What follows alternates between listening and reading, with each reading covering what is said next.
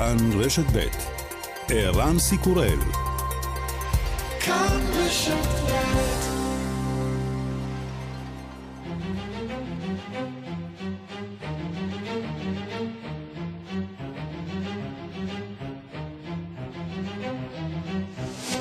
השעה הבינלאומית 25 בספטמבר והיום בעולם.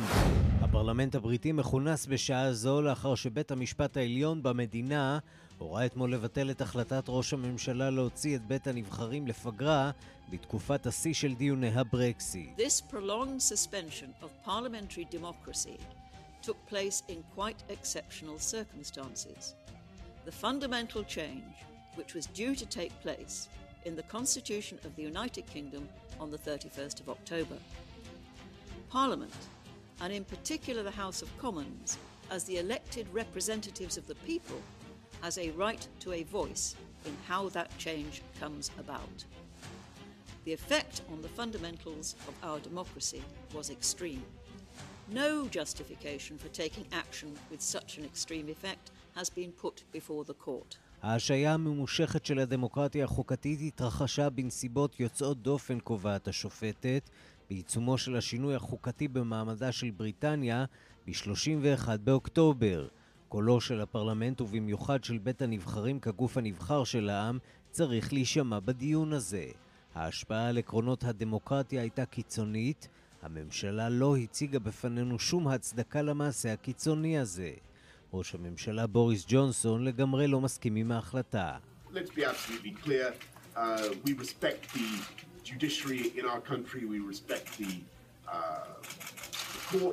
uh. I, I disagree profoundly uh. אנחנו מכבדים את החלטת בית המשפט, אני לחלוטין לא מסכים עם המסקנה שלו. יושבת ראש בית הנבחרים ננסי פלוסי בהכרזה דרמטית שמעוררת צהלות שמחה במחנה הדמוקרטי, כך זה נשמע אתמול בתוכניתו של הסאטיריקן סטיבן קולבר. Today, I'm announcing the House of Representatives moving forward with an official impeachment inquiry. פלוסי פותחת בשלב הראשון של הליכי ההדחה, אף שספק אם אפשר להדיח נשיא שנהנה מרוב רפובליקני בסנאט. הסיבה לניסיון ההדחה על פי הדלפה, טראמפ בשיחת טלפון לחץ על נשיא אוקראינה זלנסקי לא פחות משמונה פעמים לחקור פרשת שחיתות שבה מעורב בנו של המועמד הדמוקרטי ג'ו ביידן. There was no pressure put on them whatsoever. I put no pressure on them whatsoever. I could have. I think it would probably, possibly have been okay if I did, but I didn't. לא היה שום לחץ עליהם, שום לחץ. יכולתי להפעיל לחץ אם רק הייתי רוצה, אבל לא עשיתי זאת. השינויים באקלים כדור הארץ הם כבר ממש לא עניין לחוקרים או לפעילי סביבה. נתח מהמונבלן, ההר הגבוה באלפים, על סף המסע והתפרקות. דרכים באיטליה נחסמו לתנועה. ראש עיריית קורמיור סטפנו מזרוקי מוטרד. Questo fenomeno è un'ulteriore testimonianza di come la situazione in montagna eh, stia cambiando dovuto al cambiamento climatico e questo ci pone tutta una serie di nuove esigenze di protezione civile e di prevenzione del rischio sul quale il comune si sta prontamente muovendo. התופעה הזאת שוב מוכיחה עד כמה ההר נמצא בהליכי שינוי בשל שינוי אקלים כדור הארץ, היא מעלה צרכים חדשים להגנה האזרחית שהעירייה נוקטת. וגם...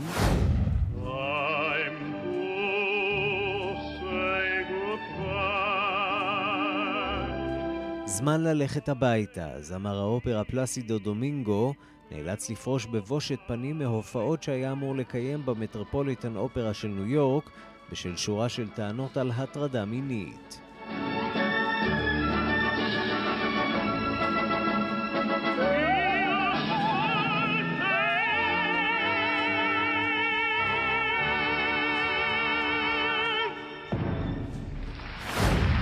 השעה הבינלאומית שעורך זאב שניידר, מפיקס מדארטל עובד, בביצוע הטכני שרון לרנר, כבר מתחילים.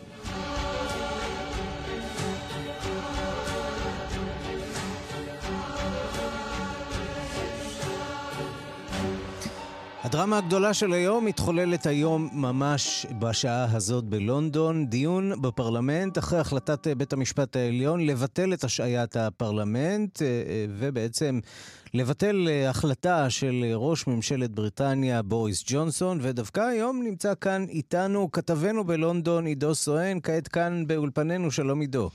שלום, שלום ערן. ברוך הבא לשעה הבינלאומית ולאולפנינו בתל אביב. תשמע, אה, המסכים פה אה, פתוחים ונראה שמתחוללת שם אה, דרמה, בעיקר, איך נאמר, חובטים בבוריס ג'ונסון, אין דרך אחרת להגיד את זה. כן, חובטים בו.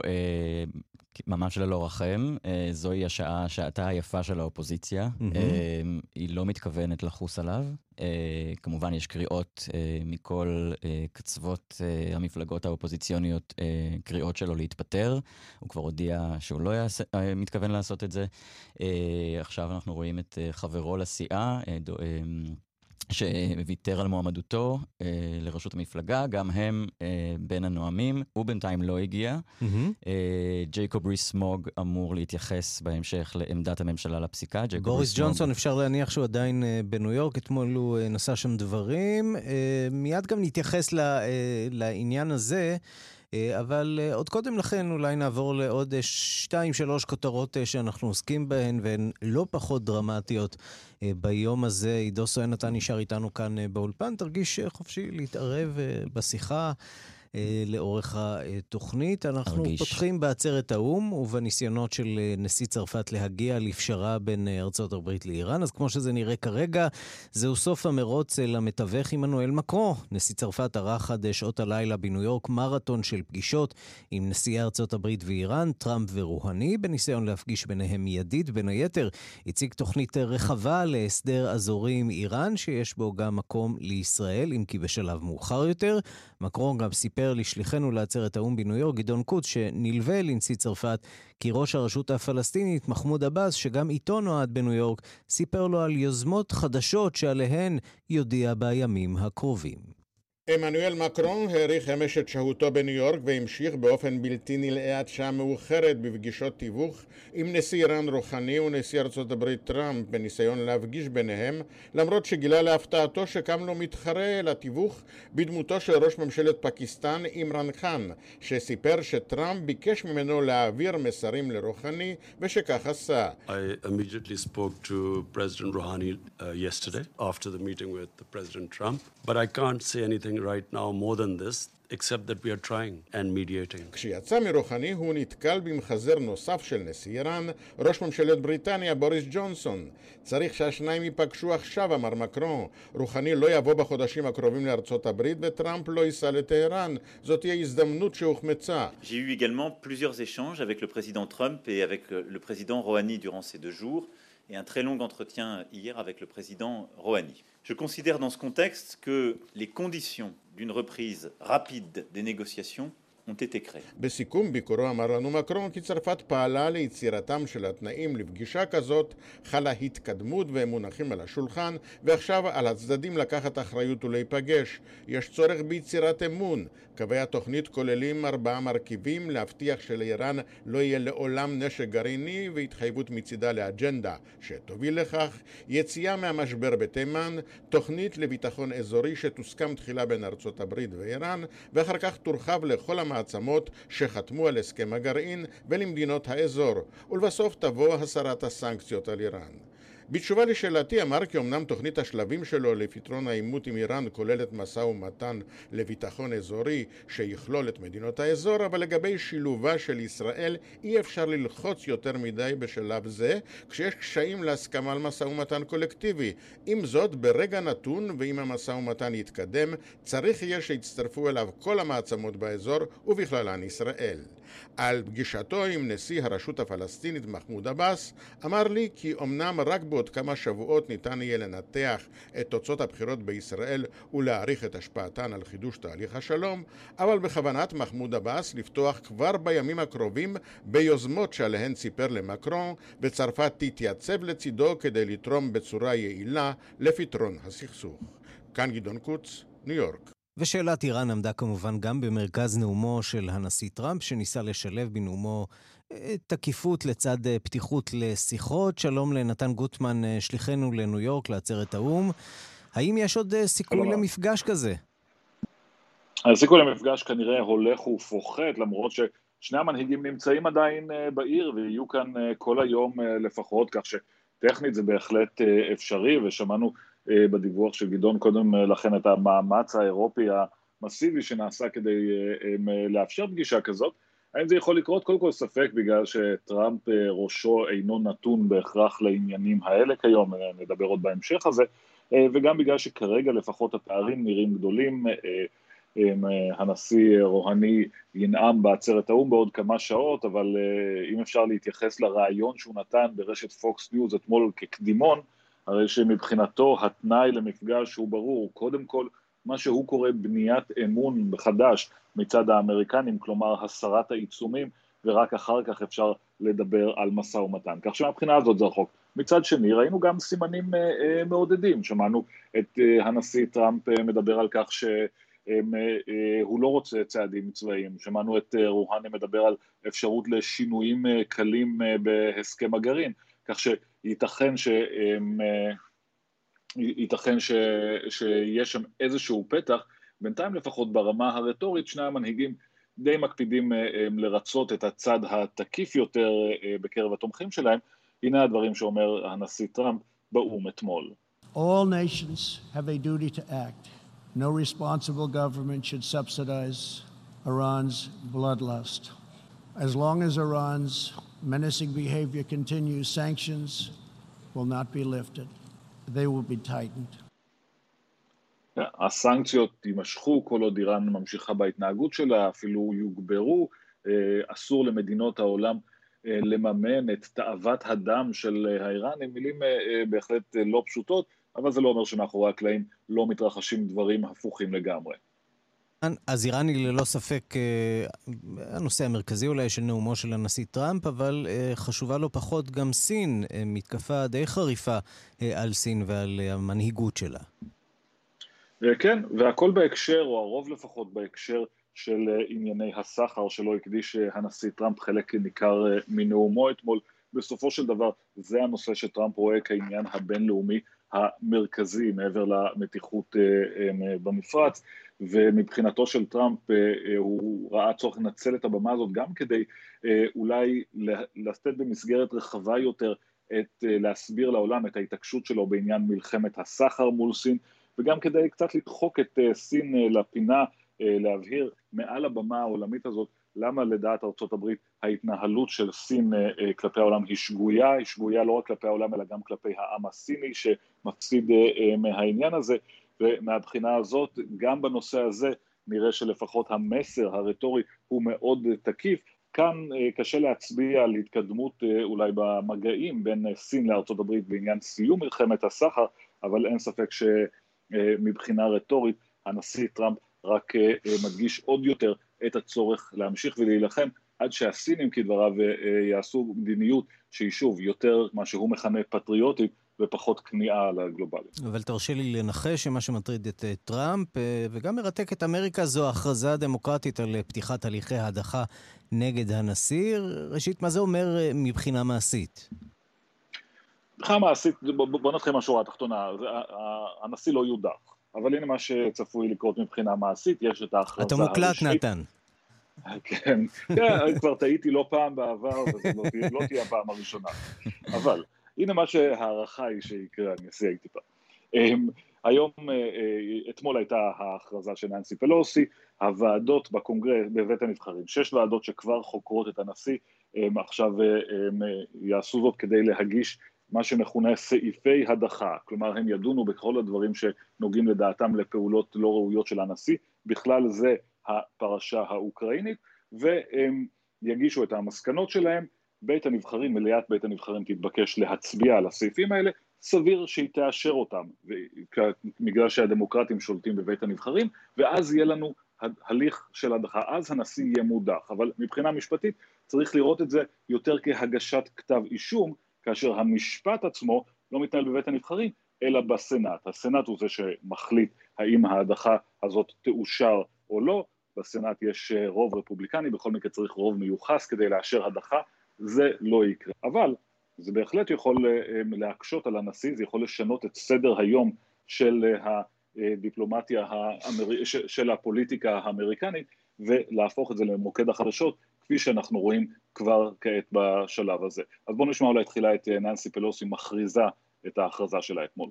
The actions of the Trump presidency revealed dishonorable fact of the president's betrayal of his oath of office, betrayal of our national security, and betrayal of the integrity of our elections. Therefore, today, I'm announcing the House of Representatives moving forward with an official impeachment inquiry. כן, בגידה, בגידה בשבועת הנאמנות, בביטחון הלאומי של אה, אמריקה, לכן אנחנו מתחילים באופן רשמי בהליך אה, ההדחה, אומרת אה, ננסי פלוסי. למה בעצם זה לקח כל כך הרבה זמן?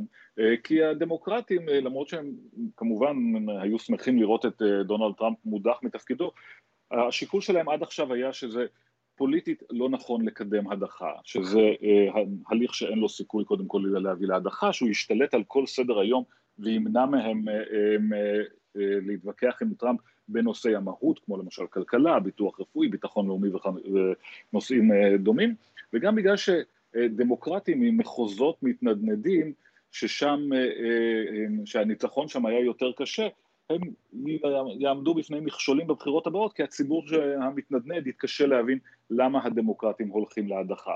מה שהשתנה הפעם זה הפרשה האוקראינית שנראית הרבה יותר ברורה וקלה להסבר וחדה מאשר שאלת המעורבות הרוסית, והתחושה הזאת שנוצרה איזה מסה קריטית של תמיכה בהליך של הדחה למרות המחיר הפוליטי. הנשיא טראמפ, מיותר לציין, כועס, לפחות לפי הציוצים והדיבורים שלו, ושוב מאשים את הדמוקרטים בניסיון להדיח אותו שלא באמצעות הקלפי. בואו נשמע את דבריו. It's just a continuation of the witch hunt. It's the worst witch hunt in political history. We have the strongest economy we've ever had. We have the best unemployment numbers we've ever had. Uh, African American, Asian American, Hispanic American, lowest in history. Best numbers we've ever had. Our country is doing phenomenally well. Uh, they're going to lose the election and they figure this is a, a thing to do. This never happened where we're in the election. And I mean, if she does that, they all say that's a positive for me from the election. או כמו שטראמפ אומר בטוויטר, זו הטרדה נשיאותית.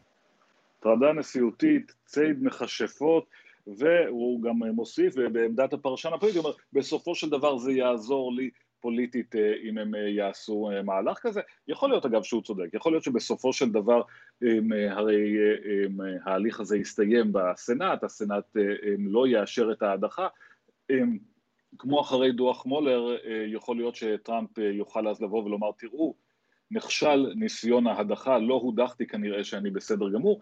מצד שני יש כאן גם את האלמנט ההיסטורי, להיות הנשיא השלישי בהיסטוריה האמריקנית שבית הנבחרים הצביע על הדחתו, זה לא בהכרח מה שדונלד טראמפ רוצה שיהיה כתוב בערך שלו בוויקיפדיה.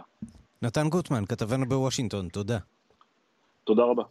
אז איומי הדחה מרחפים מעל ראשו של נשיא ארצות הברית, לפחות איומים תיאורטיים, על רקע הגילויים משיחתו הטלפונית עם נשיא אוקראינה ולודימיר זלנסקי, בעוד שהנשיא האוקראיני הפך לכוכב של ממש בשולי העצרת הכללית של האו"ם. דיווחה של כתבת חדשות החוץ, נטליה קנבסקי. העיתונאים, בעיקר האמריקנים, האוקראינים והרוסים, ממש מלווים את וולודימיר זלנסקי בכל מהלכיו במטרה להבין מה בדיוק קרה בינו לבין דונלד טראמפ, במיוחד לקראת מפגשם הצפוי היום בניו יורק. האם ניסה טראמפ להפעיל עליך לחץ? שואל העיתונאי מאחד הערוצים המובילים ברוסיה, בעת שזילנסקי עובר במסדרון העצרת הכללית. איש אינו יכול להפעיל עליי לחץ כי אני הנשיא של אוקראינה העצמאית. יש רק אדם אחד שיכול להפעיל עליי לחץ והוא בני בן שש, משיב נשיא אוקראינה. האם אתה מתכוון להוסיף את ארצות הברית לרביית נורמנדיה? היהודי? שואל עיתונאי אחר, והכוונה היא לקבוצת העבודה הכוללת את נציגי אוקראינה, רוסיה, צרפת וגרמניה, שהוקמה בשנת 2015 כדי לקדם את תהליך הרגיעה במזרח אוקראינה. אנו מתחילים לעבוד בפורמט נורמנדי הקיים, הכולל ארבע מדינות, ואחר כך נראה, משיב וולודימיר זלנסקי, באוקראינית וברוסית, והעיתונאי שואל אותו אם הוא מתכוון לבקש משהו מהנשיא טראמפ בעת מפגשם היום.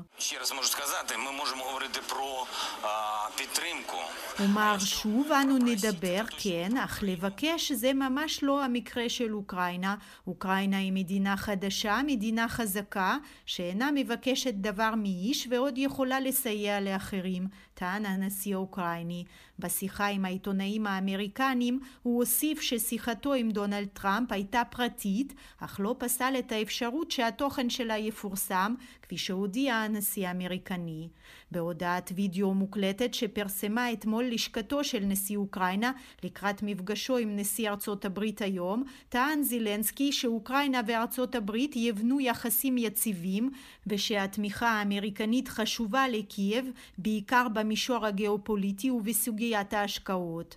בסיוע ארצות הברית אנו מתכוונים לעשות הפרטה רחבה וגם רפורמות בתחומים כמו מערכת שמירה על החוק ומקרקעין, אמר זלנסקי והוסיף שהוא מצפה לביקורים קרובים של מנהיגי ארצות הברית ואירופה בקייב. אנחנו שווים לעסוק בארצות הברית ובניסיון ההדחה. שלום לפרופסור איתן גלבוע. שלום ערן. ראש המרכז לתקשורת בינלאומית באוניברסיטת אה, בר אילן, מומחה לארצות הברית. עד כמה קל להדיח אה, נשיא מכהן באמצעות אה, ההליך הזה שנקרא אימפיצ'מנט? קשה מאוד. העובדה היא שהיו רק שני מקרים כאלה בהיסטוריה, שבית הנבחרים אכן החליט להעמיד לדין את הנשיא, והוא זוכה בסנאט. המקרה הראשון היה של אנדרו ג'ונסון ב-1868, הוא רצה אז להדיח את שר ההגנה שלו, שהיום זה היה פשוט מאוד לעשות. המקרה השני הרבה יותר קרוב אלינו, ואני מניח שחלק גדול של המאזינים שלנו יודעים את המקרה הזה, זה היה ניסיון של הרפובליקנים להדיח את הנשיא קלינטון ב-1998, והם הצליחו להביא את זה למשפט בסנאט, בשני המקרים הנשיאים הללו זוכו. התהליך הוא לגמרי פוליטי, בית הנבחרים אה, תובע והסנאט שופט בראשות מקרה כזה ומקרה כזה נשיא בית המשפט העליון, ומכיוון שזה פוליטי ולא משפטי, אז יש כל מיני שיקולים פוליטיים.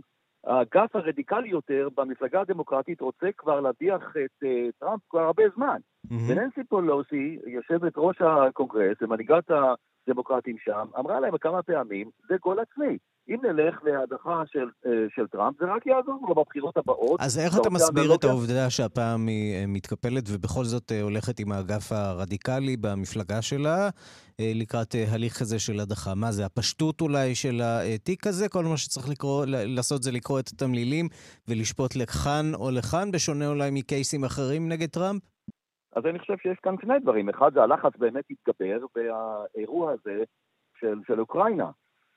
השיחה הזאת של אה, טראמפ אה, עם ולדמיר זלנסקי הובאה לידיעתו של, אה, או שהוא בעצמו ראה את החומר, איזה איש מודיעין, שזו באמת שאלה בפני עצמה, איך איש מודיעין בכלל יש לו נגישות לחומר הזה, ובשיחה הזאת, הטענה של האיש הזה שביקש חסינות כחושף שחיתויות, זה מה שהוא אמר, יש פה פגיעה בביטחון הלאומי של ארה"ב, ולכן אני מבקש להביא את זה לידיעת הקונגרס, ושם, לפי מה שהם טוענים, טראמפ לחץ על זלנסקי אה, לפתוח בחקירה על שחיתות בחברת הגז הלאומית של אוקראינה, ששם בנו של, אה, של, של, של ביידן, הנטר ביידן, אה, הוא מעורב בזה.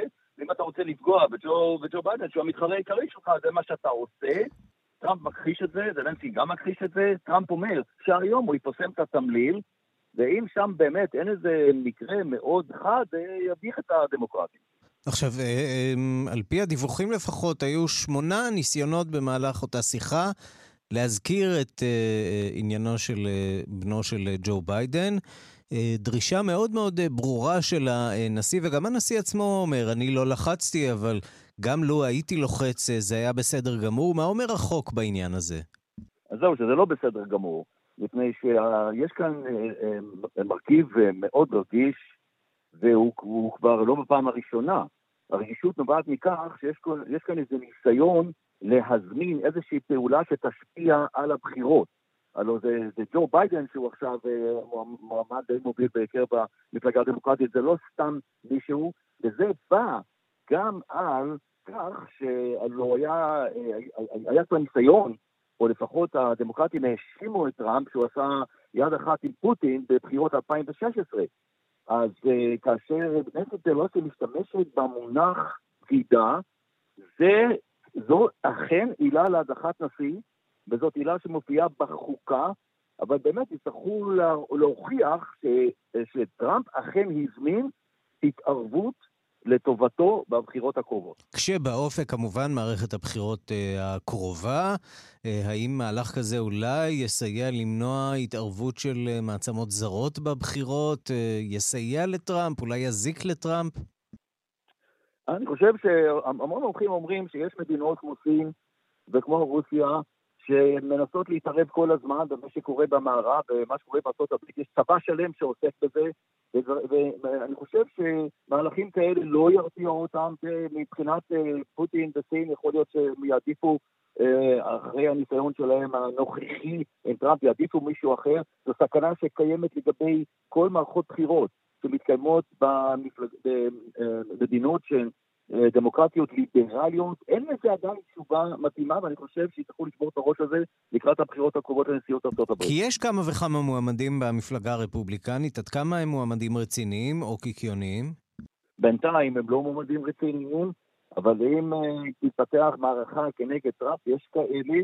יש גם עוד נקודה אחת, והיא מאוד מעניינת, וזה שיש כל מיני מועמדים שלישיים. אף פעם מועמד של מפלגה שלישית לא הצליח לזכות בנשיאות, אבל הם הסבו אה, נזקים למועמדים אחרים. אם אדם בא מהמפלגה הרפובליקנית, מועמד שלישי כזה, גורם נזק למועמד הרפובליקני, וכך להפך. לכן יכול להיות שיבוא איזה מועמד שיגיד, אני, אה, הציבור שונא גם את הדמוקרטים וגם את הרפובליקנים, הנה אני נכנס עכשיו לתמונה, זה יכול בהחלט להשפיע. מועמדים רפובליקנים כרגע זה לא אנשים אה, רציניים שיכולים לסכן את טראמפ. פרופסור איתן גלבוע, ראש המרכז לתקשורת בינלאומית באוניברסיטת בר אילן, תודה רבה. תודה ושלום. השעה הבינלאומית, אנחנו עכשיו אה, לבריטניה, שם מתנהל בפרלמנט אה, הדיון לאחר אה, החלטת בית המשפט העליון לבטל את החלטתו של בוריס ג'ונסון להשעות את הפרלמנט. עידו סואן, כתבנו בלונדון, איתנו כאן באולפן. מי הדובר עכשיו ומה קורה בעצם כרגע שם? הדובר עכשיו זה היועץ המשפטי לממשלה, ג'פרי קוקס, שבחוסר צניעות מוחלט, הוא פשוט אומר, בואו לאופוזיציה, בואו תעמידו את הנושא בפני העם ותנו לעם להחליט. הוא לא מראה שום סימנים של התנצלות או חרטה על כך שהעצה שהוא יעץ לבוריס ג'ונסון, שאץ אחר כך למלכה, הוא מבחינתו, העצה שהוא נתן לו הוא חוקית, הוא אומר.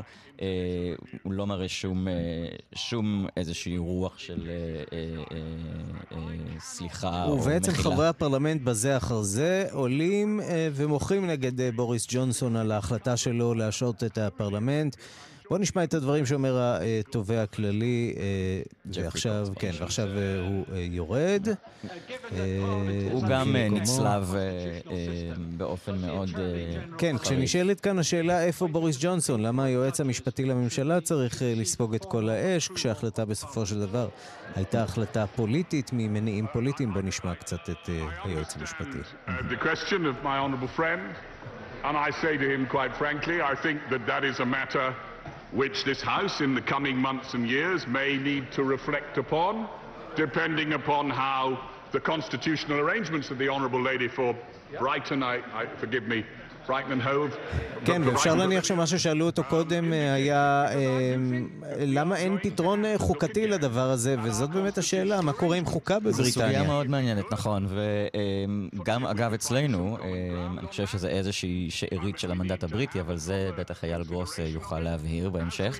גם אצלנו אין חוקה, אמ, ובאמת אתמול קרוליין לוקאס מהירוקים התייחסה לסוגיה הזאת, היא אמרה, אילו הייתה חוקה, בית המשפט לא היה צריך לתת את הסעד הזה. והיא מקווה שמעתה והלאה איכשהו תהיה איזושהי הכנה לחוקה, כדי שלא יישנו מקרים כמו אלו אה, שראינו אתמול. אז בואו נצרף אלינו באמת את אה, פרופסור אייל גרוס מהפקולטה למשפטים באוניברסיטת תל אביב, מומחה למשפט חוקתי ומשפט אה, בינלאומי, ופרופסור אורח באוניברסיטת לונדון. שלום פרופסור גרוס. שלום, צהריים טובים. שלום אייל. אז זה סיפור באמת של חוקה או שיש פה משהו אחר? אה, אני רוצה, למען הדיוק צריך להגיד שזה לא מדויק לומר שאין חוקה, אין מסמך אחד שחוקה כתובה.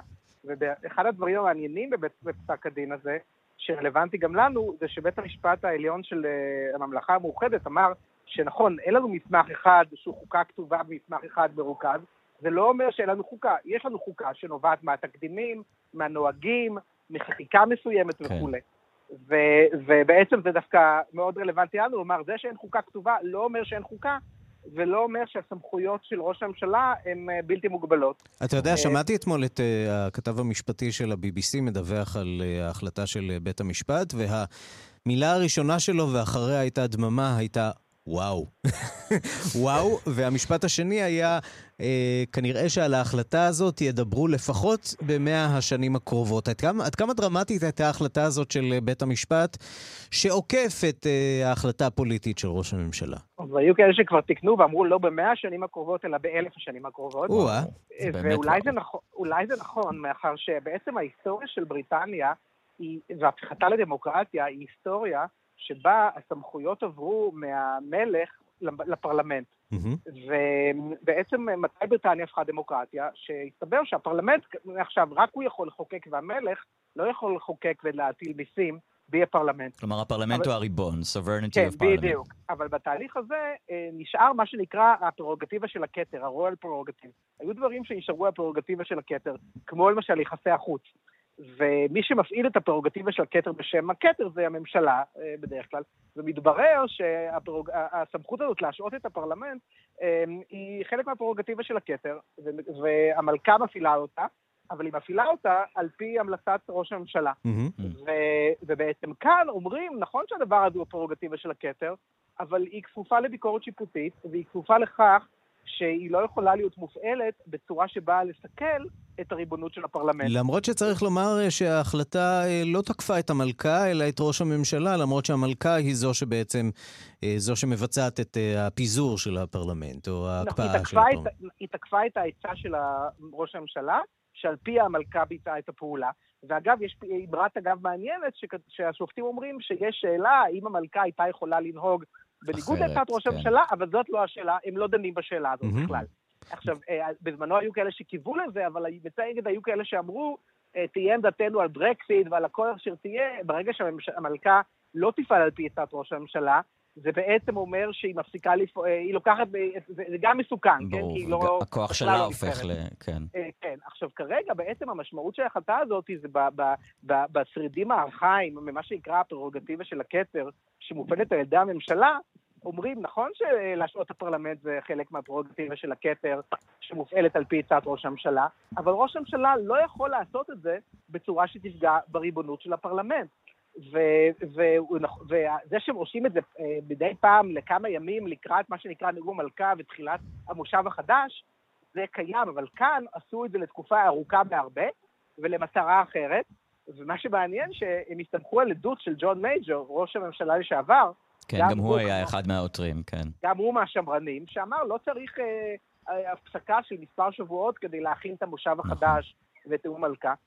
ומה שעוד מאוד מעניין גם זה שבעצם צריך לשים לב ש, שמודגש כאן שהפרלמנט הוא הריבון, לא הממשלה. הממשלה, mm-hmm. כמו שאצלנו נהגו לומר, לא נבחרת ישירות, היא מכהנת מכוח אמון הפרלמנט. במיוחד כשמדובר בבוריס ג'ונסון, שבעצם מעולם לא עמד uh, לבחירות, uh, לבחירות... נכון, uh... אבל אני רוצה להזכיר שגם אצלנו בחוק יסוד הממשלה נאמר שהממשלה מכהנת מכוח אמון זה הכנסת. זה לא בחירה ישירה, כן. רק שאצלנו זה נשכח, וכיום הממשלה שולטת בכנסת, וזה גורם הרבה לחשוב על החשיבות של עצמאות הפרלמנט. אצלנו כשנתניהו רצה להקדים את הבחירות, מהשיקולים שלו, שרבים יגידו האישיים, הפרלמנט הלך עם זה, למרות שזה לא היה מובן מאליו. Mm-hmm. בבריטניה הפרלמנט לא הולך עכשיו עם הרצון של ג'ונסון אה, להקדים את הבחירות.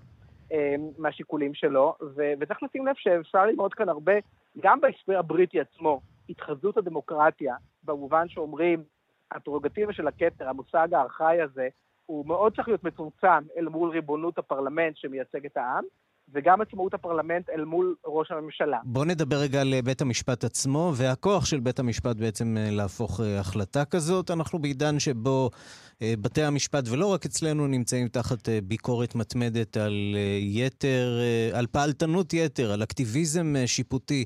עד כמה החלטה כזאת שמתקבלת בלונדון באמת עשויה להשליך אה, גם על אה, שופטים במדינות אחרות אה, שאולי בעצם מקבלים איזושהי לגיטימציה למתן או, או לפגוע בהחלטות של ממשלות. זו שאלה מאוד מעניינת, וצריך לשים לב שבית המשפט אמר ההחלטה היא בטלה, היא מבוטלת, אין לה שום תוקף, לא צריך להחזיר את הפרלמנט, הוא בכלל לא הושעה. Mm-hmm. וזה אני אומר לזכותו, כי לפעמים אצלנו בג"ץ פיתח כל מיני דוקטרינות של בטלות יחסית, בטלות חלקית, שדי עיממו את הבטלות של אקטים לא חוקיים לפעמים. אה, כאן בית המשפט היה מאוד נחרץ. אה, בבריטניה אה, לא היו עד עכשיו, כמו נגיד בארצות הברית, שהיו פעם ואצלנו התחילו להיות מחלוקות פוליטיות גדולות על מינוי השופטים. זה לא, בארצות הברית שממנים שופט חדש, זה בכלל כותרת ראשית, וזה נחשב הכי כאילו במחלוקת. בבריטניה לא זה, שם, כן. זה לא היה ככה, אבל ייתכן שזה יתחיל להיות כך. צריך לזכור שאחרי החלטה קודמת בעניינה של אותה עותרת, גברת מילר, שגם עתרה, שקבעה שראש הממשלה, אה, זו הייתה מיי, לא יכולה להפעיל את סעיף 50. מבלי אישור הפרלמנט. לה, כן, להודיע לאיחוד האירופי בלי אישור הפרלמנט, למרות משאל העם, כבר אז התחילו התקפות פופוליסטיות בחלק מהצהובונים על בית המשפט, ואפילו התייחסו לזה שחלק מהשופטים לנטייה המינית שלהם או לדת שלהם. לדעתי יש סיכון כעת שההתקפות האלה יגברו מצד אחד. מצד שני, בריטניה עכשיו במשבר חוקתי מאוד קשה, והפרלמנט שלה, צריך להגיד, מצד אחד, הנה, תפקד יפה מול ג'ונסון, מצד שני, לא לגמרי מתפקד, כי הוא גם דחה את ההצעות של מיילה ברקסיט, אבל דחה כל הצעה אחרת, וכרגע ההחלטה הזאת אולי קצת תחזיר את האמון, וקצת, כמו שאת אומרת, ההשראה שבריטניה, שנחשבה אם הפרלמנטים ומהדמוקרטיות הוותיקות, הנה בית המשפט שלה בא ומסביר נוקט ואומר, בעצם באקטיביזם. ואולי זה יכול לתת השראה לשופטים אחרים באמת על החשיבות, ובייחוד בעידן הזה של הפופוליזם שמנהיגים, אה, מנהיגים מהסוג של ג'ונסון וטראמפ, ואני לא רוצה להזכיר כעת אחרים, הם אומרים, אנחנו מייצגים את רצון העם האמיתי, לא כל מיני אליטות וכולי, אז פה בית המשפט בא ואומר לראש הממשלה, לא, אתה מכהן מכוח אמון הפרלמנט, והסמכויות שלך מוגבלות מכוח החוק, ומכוח החוקה הלא כתובה שלנו. פרופסור אייל גרוס, אה, תודה רבה על הדברים. פרופסור אורח...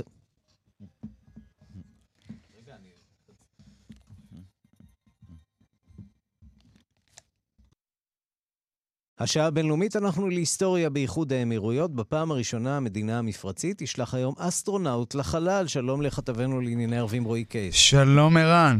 כן. אז אה, כן, תשמע, היסטוריה גדולה באיחוד האמירויות, התרגשות גדולה, הייתי אומר, במדינה המפרצית המאוד מיוחדת הזאת. פעם הראשונה אסטרונאוט אה, של המדינה יגיע לחלל, שמו הזאע אל-מנסורי. היו לפניו אסטרונאוטים אה, ערבים, היה את בנו של מלך סעודיה הנוכחי, סולטן בן סלמן, והקוסמונאוט הסורי, מוחמד פארס, שעשו את זה לפני עשרות שנים, אבל זה בהחלט דבר שהוא מאוד ייחודי. אל-מנסורי הוא טייס קרב בעברו, בן 35, יש לו גם אסטרונאוט מחליף, לא לדאוג, בשם סולטן א-ניאדי, למקרה שמשהו ישתבש, נקווה שלא. הוא ימריא היום מקזחסטן במעבורת סויוז MS-15 לתחנת החלל הבינלאומית של נאס"א, יחד עם אסטרונאוט רוסי ואסטרונאוטית אמריקנית. לפי שעוננו זה יקרה עד חמש בערב, הוא צפוי כבר להיות בדרכו לחלל, אה, והוא יגיע ככל הנראה בחצות. הוא ישהה שם עד יום שישי הבא במטרה לבצע שורה של מחקרים בעבור סוכנויות חלל אה, בינלאומיות וגם כדי לתרום ידע בנושא לאיחוד האמירויות שצריך להגיד מ-2013 בנתה תוכנית חלל אדירה וגרנדיוזית כמו שאיחוד האמירויות יודעת לעשות שכוללת גם שורה של אה, פרויקטים ומיזמים וגם השיגור שלו לחלל הוא חלק מאותה אה, תוכנית. שני האסטרונאוטים צריך להגיד כבר קיבלו שיחה מהאיש החזק באיחוד האמירויות יורש העצר של אבו דאבי מוחמד בן זייד שאיחל להם בהצלחה בואו נשמע את השיחה مراقيشت الله يوفقكم. الله يوفقكم. اليوم يا ولدي أنتم تمثلون כן, אז שאללה יגרום לכם להצליח. אתם מייצגים היום כל אזרח וכל, אז... וכל אזרחית באיחוד האמירויות, אתם מייצגים, בקיצור, את העם שלנו. אה, באמירויות אמורים להעביר את השיגור הזה בשידור חי, בטלוויזיות השונות, מאוד מתרגשים שם, הרשתות החברתיות כמרקחה, אה, וצריך להגיד שהסיפור הזה של איחוד האמירויות עם החלל, זה חלק באמת מהניסיון של איחוד האמירויות להראות שהיא עומדת בשורה אחת עם מעצמות העולם, אה, מבחינת הקדמה והטכנולוגיה, והשאיפות שלה. צריך לומר, לא נגמרות רק בשיגור האסטרונאוט לחלל. ב-2021 הם מתכוונים להטיס למאדים אה, גשושית, אה, מעבורת לא מאוישת בשם התקווה. למה דווקא באותה, באותו זמן? כיוון שאז יציינו 50 שנה להיווסדה של האמירויות על ידי השייח' זייד, ואם זה אה, לא מספיק, אז יש להם אה, רעיון לבנות ושאיפה לבנות עד 2000, אה, 2117 התיישבות על המאדים שיחיו בה אנשים, אנחנו לא נזכה, אבל בואו בינתיים נשמע מה מתכוון האסטרונאוט של איחוד האמירויות, עזאל מנסורי, לקחת איתו לחלל. הנה דבריו. ان شاء الله تكون صورة عائلتي من بين المقتنيات علم الدولة صورة للشيخ زايد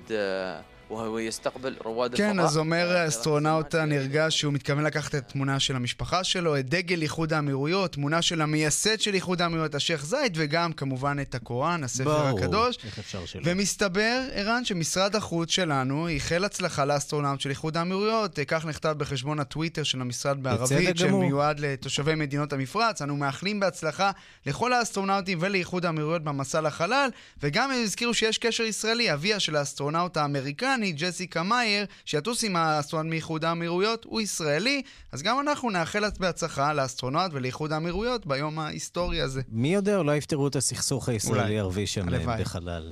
רועי קייס, כתבנו לענייני ערבים, תודה. תודה.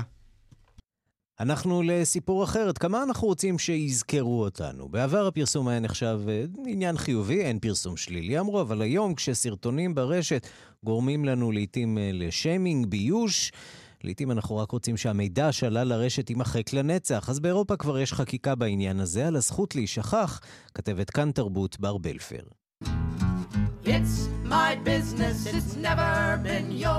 הזכות להישכח הינה מסגרת חוקי הגנת מידע של האיחוד האירופי, הנובעת מערכים שהתקיימו שם עוד טרם העידן האינטרנטי.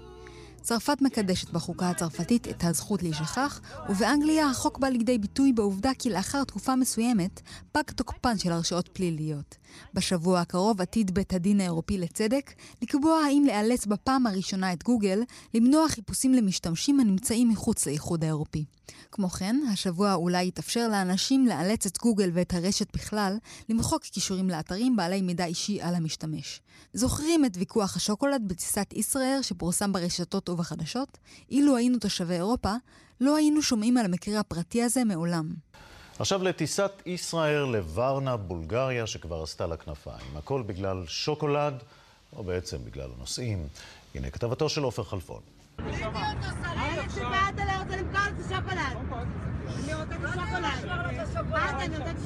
המקרה שהיה אבן הפינה לתקנות הפרטיות האירופית חל לפני כ-11 שנים. העיתונאי האיטלקי אלסנדרו ביאנקרדי פרסם באתר החדשות המקומיות שלו מאמר על ויכוח זוג אחים בשנות ה-70 שלהם בחוף הים. ויכוח על כסף הוביל את האחד לדקור באופן שטחי את השני. שנתיים וחצי לאחר פרסום הסיפור ברשת, אחד האחים דרש את הסרתו מהאינטרנט בשל הפגיעה בשמו הטוב, והמקרה הפך לפרסום האינטרנטי הראשון באיטליה, שהוסר בהליך משפטי בשל עקרון הזכות להישכח. אף שהתקשורת נמצאת מחוץ לחוקי הפרטיות והזכות להישכח כדי לשמר תקשורת חופשית, המקרה היה חריג והעלה את מודעות החברה. הזכות להישכח מאפשרת לאנשים לבקש מחברות או אתרים להסיר חומרים הנחשבים ישנים, לא רלוונטיים, לא מדויקים או מוגזמים.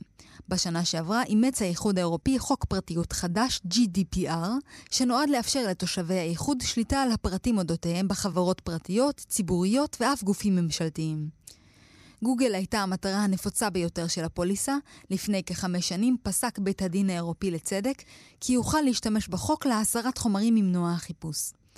בגוגל טוענים כי בחמש השנים האחרונות התקבלו יותר משלושה מיליון בקשות מאירופה למחוק כישורים, כ-45% מן הבקשות התקבלו.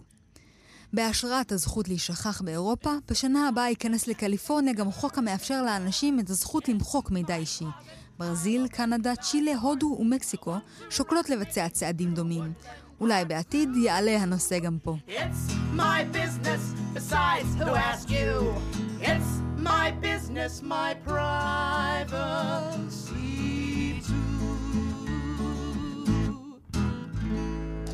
משה מורד, איש המוסיקה העולמית שלנו כאן איתנו באולפן בתל אביב, והיום אנחנו הולכים קרוב, קרוב הרבה יותר uh, ממה שאנחנו בדרך כלל רגילים. קרוב לבית, קרוב ללב, קרוב למסורת, ויחד עם זה מסר מאוד אוניברסלי בשיר שאנחנו הולכים לשמוע, ומאוד אקטואלי גם. אנחנו בסימן הימים הנוראים. בסימן הימים הנוראים, או הסליחות, או השנה שנגמרת והשנה שמתחילה, תקופת הסליחות. אדון הסליחות, אחד הפיוטים הכי ידועים uh, במסורת התרבותית, אבל מה שיפה פה באמת מסורת תרבותית שבהם גם היהודים וגם המוסלמים חיו ביחד, יצרו ביחד, אה, בין שתי יבשות שונות, אני מתכוון לאירופה ואפריקה, על הקשר של אל-אנדלוס. התזמורת האנדלוסית הישראלית, יחד עם זמר פייטן נפלא בשם ליאור אלמליך, ככה צריך להגיד את זה. שזה אגב מהמילה מלך, אה, מלח, למדתי. מלח, ולא, אלמליך. כן? אלמליך, כן. ואנחנו נשמע אותם, אבל שימו לב גם למסרים שבביצוע המאוד מיוחד הזה בהופעה של אחדות, כולם ביחד. אה, מוכר לנו המסר הזה מעכשיו, ומהימים האחרונים, וגם של סליחה. אדון הסליחות, אמנם הפעם אה, הקולקטיב מבקש סליחה מהריבון, אבל אני חושב שיש הרבה...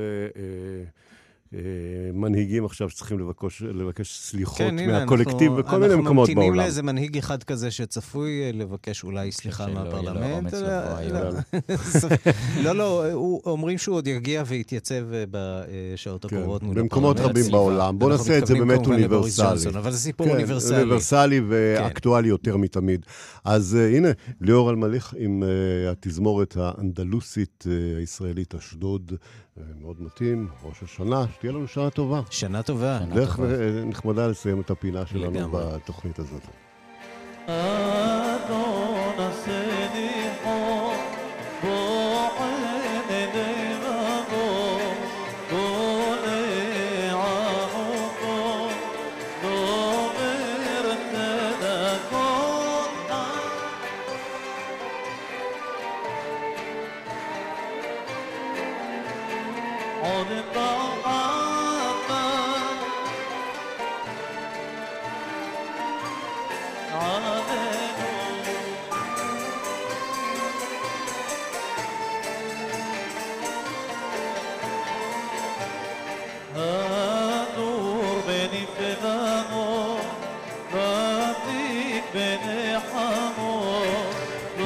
מורד, איש המוסיקה העולמית שלנו, תודה רבה. עוד הרבה הרבה מוסיקת עולם אה, היום ברדיו מונדו, בשעה שבע, בכאן תרבות, נכון? שתהיה לנו שנה נהדרת, מלאה מוזיקה וחדשות טובות מכל מקום בעולם. מה שבטוח, חדשות, אה, לא יודע אם טובות או רעות, אבל יהיו בשנה הבאה גם אה, בבריטניה. עידו סואן.